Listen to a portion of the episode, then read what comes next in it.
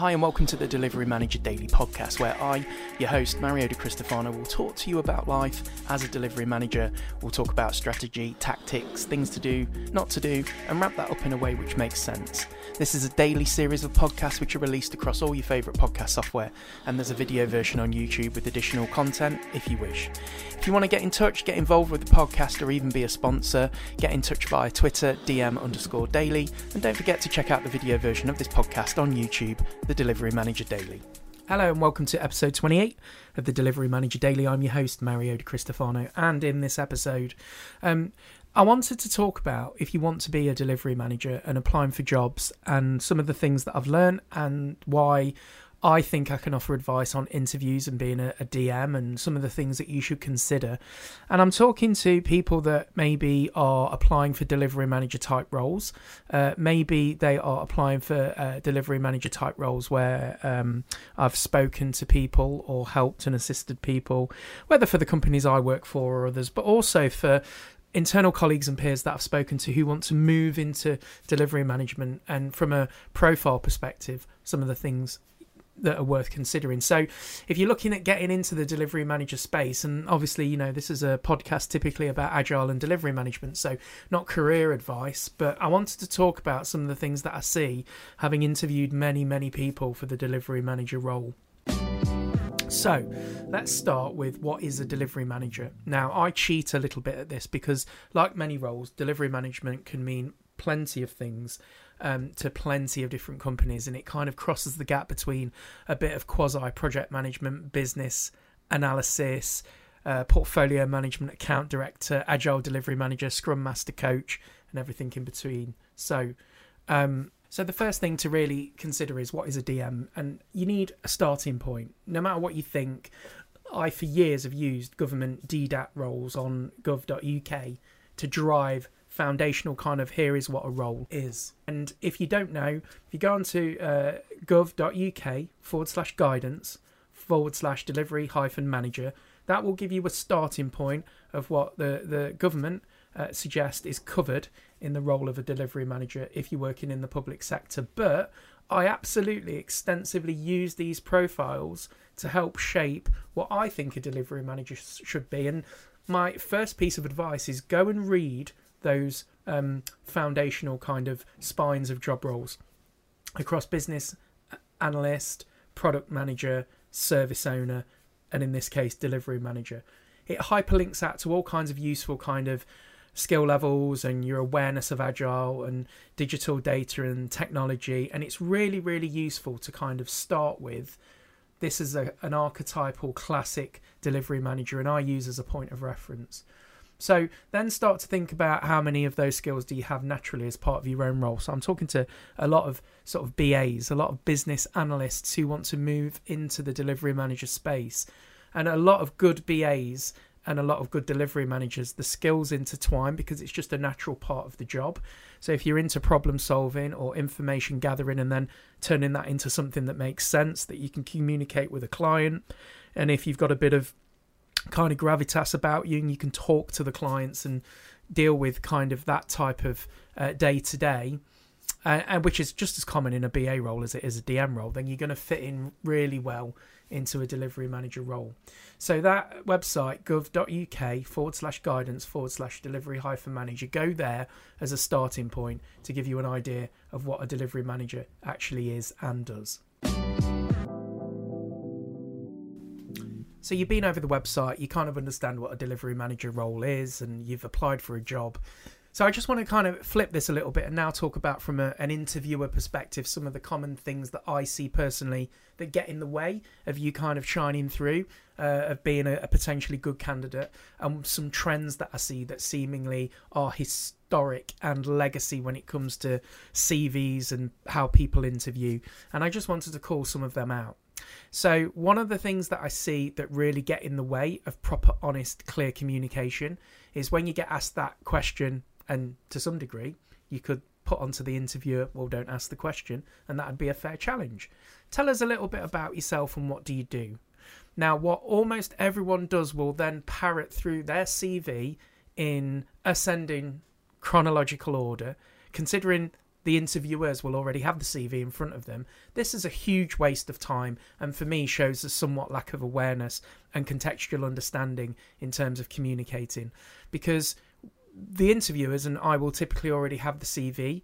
Um, what I'm interested in is a natural free free flow conversation about who you are, what you do, your your kind of genuine kind of reasons for looking to want a job uh, with us, or or maybe looking into moving into delivery management, and really just. Um, being having that kind of direct almost you're in the pub type conversation rather than kind of parroting everything that's on your cv and i think that's a, a legacy kind of habit that people do, especially when they're nervous.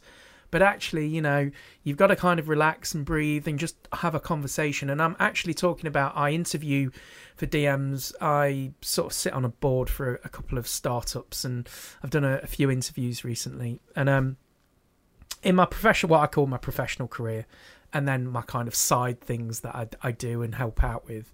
Uh, I do see these trends, which is why I'm talking about it on the podcast. But don't, when you're asked to tell us about yourself, go through your CV. You almost want to uh, do everything, but we've got the CV, refer to the CV. For example, well, I did this, and you can take a look at that on my CV. And if you want to know further, let me know. But this is your opportunity to kind of guide the conversation and tell everyone what you want them to know, what's important, and where your skills lie.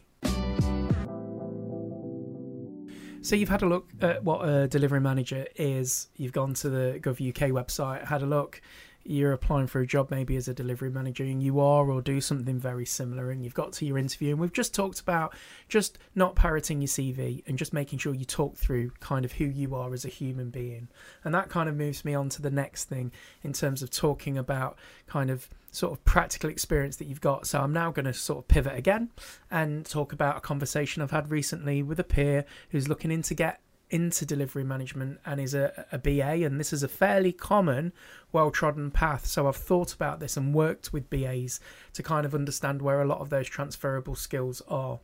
One of the things that I've noticed are often missing because as a BA, you're often not sort of in front of the client every day, is you've got to look at kind of um, your ability to wrangle C level executives and people with zero attention span that might not have the time to go into the level of detail that you would typically want to as a business analyst. So you've got to have or demonstrate or be prepared to learn how to be able to control a room and have those conversations to be able to manage and communicate a narrative. Now, part of being a good delivery manager is controlling situations. So even if there's issues, even if the project's going awry, even if you're over budget or over time or there's a massive issue, what you have to do is take accountability and ownership for that. As a delivery manager, I use the term the conflict triangle, and you're often right at the top of it. That means that, you know, all the success and everything that goes well should be on the team. Anything that goes wrong or that needs to be managed or dealt with has to fall on your shoulders. And you really have to be able to be able to take that. And I can't particularly say that that's a skill that I've always had, but certainly it's something that I've developed over time. And if you're a BA, one of the missing skills that I often see is that kind of people management and ability to communicate. So this then goes into areas such as communication, um, public speaking, being able to present, and often these are skills that are either overlooked or not well practiced. So, if you're a BA wanting to get into the DM space, those kind of presentation skills are really important. That ability to be able to communicate really complex stuff in a way that makes sense is a real skill that I thoroughly suggest that if you're a BA wanting to get into the DM space, it's a skill that you pick up. So going backwards and forwards between a couple of different but similarly themed topics, back to interviewing. Um, one of the things that I see and I have seen most recently, so hopefully uh, the person that I interviewed isn't listening to this, but if you are, you know, you'll take this, I'm sure. Um, ask questions. This is a really, really clear opportunity to interrogate your potential employer and any serious applicant that's wanting to look for a permanent move is going to want to ask questions about exploring beneath the kind of veneer of a job advert or what's being said. One of the big issues with job interviews and the whole process in general is it's almost like a speed date of showing your best side. You, as a candidate, show your best side, the employer shows its best side neither have the courage to actually explain or be honest about the reason for the role or the reason for looking for a job. And the quicker that you can get to that, even though it can be awkward, you're going to get a much more rich and meaningful kind of conversation and output from it. So when you ask invariably, have you got any questions for us? Ask and don't just go onto Google and research what are good questions to ask in an interview. You know, the website will typically give you all the kind of veneer forward things that the company wants you to know about their company.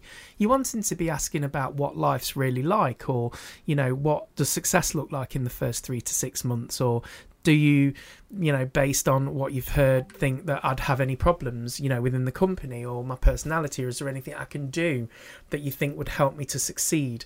And everything in relation to you as an individual and be honest about why you're looking and what you're looking for and also the things that you don't like to make sure that this is not a waste of time. The attrition cycle of people going into a job giving it a period of time and then when things get difficult or the landscape changes, they leave and then they go again into another job and another job. I'm not suggesting that that that's been done since time began is is wrong. Um, but now what I'm going to do is tell you a little story about kind of my difference of kind of approach to my career and my job, um, which is not something I've always done, but I found it's been an interesting period of growth for me. So, having crafted my career for quite some time and being a bit of a, I guess you would call a diva in terms of how I think and view myself in terms of my capability, um, I've always had an attitude of I always commit and put every ounce and inch of effort into everything that I do, and in return, expect that to be given back. And obviously in a perfect world that's what you get. You often told right anecdotally that you get out what you put in and for a long period of time, you know, based on that very binary view of I'm going to commit fully to an employer or an organization, and in return, by God, I expect it back in spades. And whenever anything went wrong or not quite as I wanted, or maybe uh, things weren't happening as quick as I would like, I would use that as a reason to leave and go on to potentially something else. Now, throughout my career, there have been reasons, practical or otherwise, that are actually justifiable as to why I've looked for another job, like, you know, people not being able to pay salaries or redundancies and, and downsizing and all that kind of stuff. But there have also been times, if I've been absolutely honest, where just things have changed or got difficult or I've not liked them. And instead of showing a bit of stickability, and I always used to look at people's CVs and go, How did you spend seven, eight years with one place? Um, and this isn't for the conversation of, you know, the career hopping thing, whether that's good or bad, that's outside the scope of this. And in today's world and how the workforce and human labour has evolved, job hopping is more prevalent because of the nature of the gig economy and a number of other things that, again, are outside the scope of this podcast. But what I've noticed is that when I've started to experience challenges in in my career, things that I found difficult or things that I've really had to shine a mirror on myself, um, it's very easy to get into that cycle, that attrition cycle of this isn't right. I've had enough. I've been here a while. I'm going to look for something new, and nothing is ever perfect. And I realised that it's quite addictive to be on that circle of something constantly new because there's always the hope, the aspiration, the excitement, and the adrenaline of doing something new and meeting new people. And oh, maybe this is my forever home. But at no point do you look back and think, well, what am I doing to kind of view what I'm doing or the lens to which I look at stuff? So always trying to um, think about that. And as I've gotten a little bit more mature in my career, I guess I've started to look at myself and think, why am I working and doing this? And what can I do to change to enable me to stay and continue to be happy with what I'm doing. And it's a really difficult sort of challenge to retrospect yourself. And this brings me on to the next thing in terms of the advice that I would give people wanting to get into delivery management or are looking at their own role is to get yourself a whiteboard or a, a big sheet of paper or however you do kind of notes and really start to think about the things that make you happy, what make you unhappy, what is it you're looking for, and what are you doing to kind of get to where you want to be. And that kind of self retrospection is really important. And one of the big things is to acknowledge where you are not good at stuff and, and not trying to embellish that or and or gloss over it to think that it doesn't matter. as a delivery manager, if you're getting into that space, there are going to be things that you're going to have to learn to do. For me, uh, I'm not particularly good at the commercial element of it. The numbers, there's something that don't interest me, and I'm not particularly interested in um, the sort of financial accounting and all that kind of stuff. Uh, I've always had the luxury to kind of do what I want, work how I want, and that's been an advantage to me because I don't care about the bottom line because it's not my bottom line.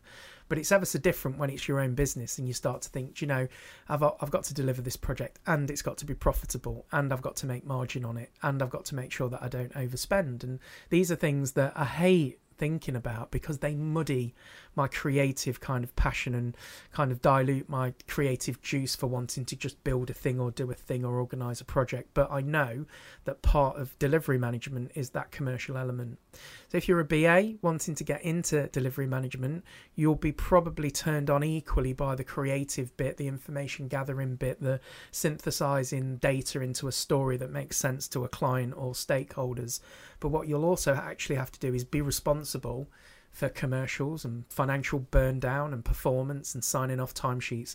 And these are all things that you really have to think about as well as a delivery manager. Those that don't want to do that I've often found then what they're actually looking for is to be more an agile type of coach. And that's a completely different conversation. But delivery management, in my eyes, and I think in, in the world generally, is you're going to have to have that commercial understanding, that broader commercial capability that if you want to be really good, then also bleeds into account directing and client liaison and winning business from those relationships that you ultimately build. So these are things that you should be thinking about if you're a BA wanting to get into the DM space and thinking about how to take your career and where to take your career. Um, which leads me on to the next thing I want to talk about. So the next thing I want to talk about, and is the final thing for this very quick podcast, is um, you've got to eat your own dog food. And those that know me will have heard me say that rather an elegant term often, and it refers to you can't tell someone else what to do or advise on it if you don't really understand it. And I think one of the key skills that I've got as a delivery manager is I genuinely understand and I'm involved with or do, or what somewhat unprofessionally, pretty much every job in the digital space. So I can test software, I can write automation scripts, I can develop in a range of languages, understand the software development uh, life cycle, uh, understand cloud technology, and live and breathe and eat that to make it not a chore to do. I'm not doing it to have the knowledge, I'm doing it because I love it. And what that does is give me this unique edge to be able to understand all the different lenses and all the different perspectives of a typical technology team or technology issue or a technology transformation or anything can also then coupled with that communication skill to be able to take complex things and talk about them in a way that makes sense that's the separator for me that I've learned as a DM. And what I look for in other DMs is you can't just come in, I don't think, in today's world and just with a very closed delivery mindset deliver a project. I think you probably can in many circumstances. I just don't think it's a sustainable thing.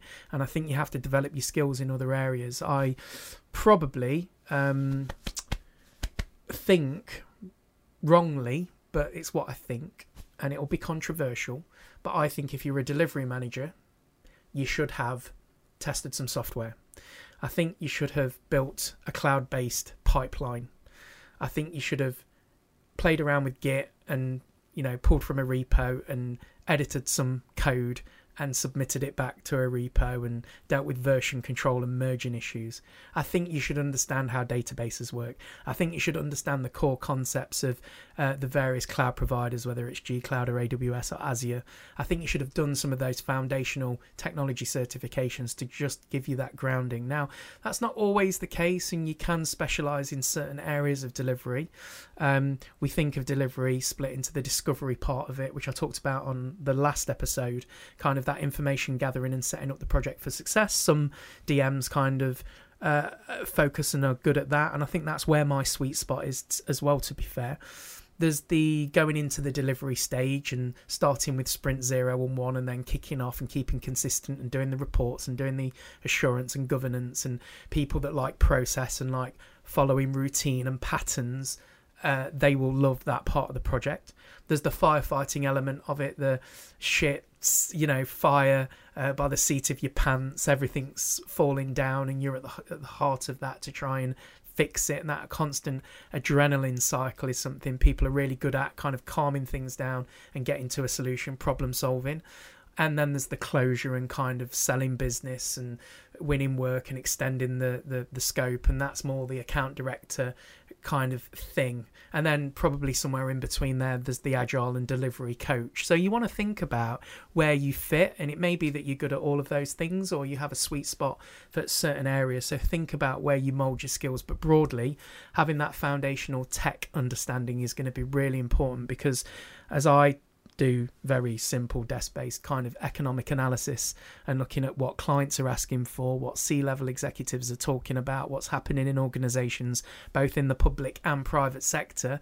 The constant demand to do more with less is ever so apparent. And as a, we talk about kind of T shaped individuals often, but we're looking for more, and I'm looking for more, and trying to be that kind of polyglot, almost M shaped sort of breadth of knowledge and deep knowledge across many areas the rebuttal rebuttists, the rebuttals on that point will say, well, you can't be a master of everything.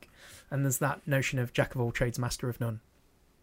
But in between, there's a real sweet spot of understanding all of these core concepts. And I think if you're a BA in particular wanting to get into the DM space, make sure you understand some of those fundamentals. It's probably as a bulleted list, understanding cloud migration paths, understanding the core service offerings of Azure, AWS, and G Cloud. They're all very similar, but understand the main services that they offer.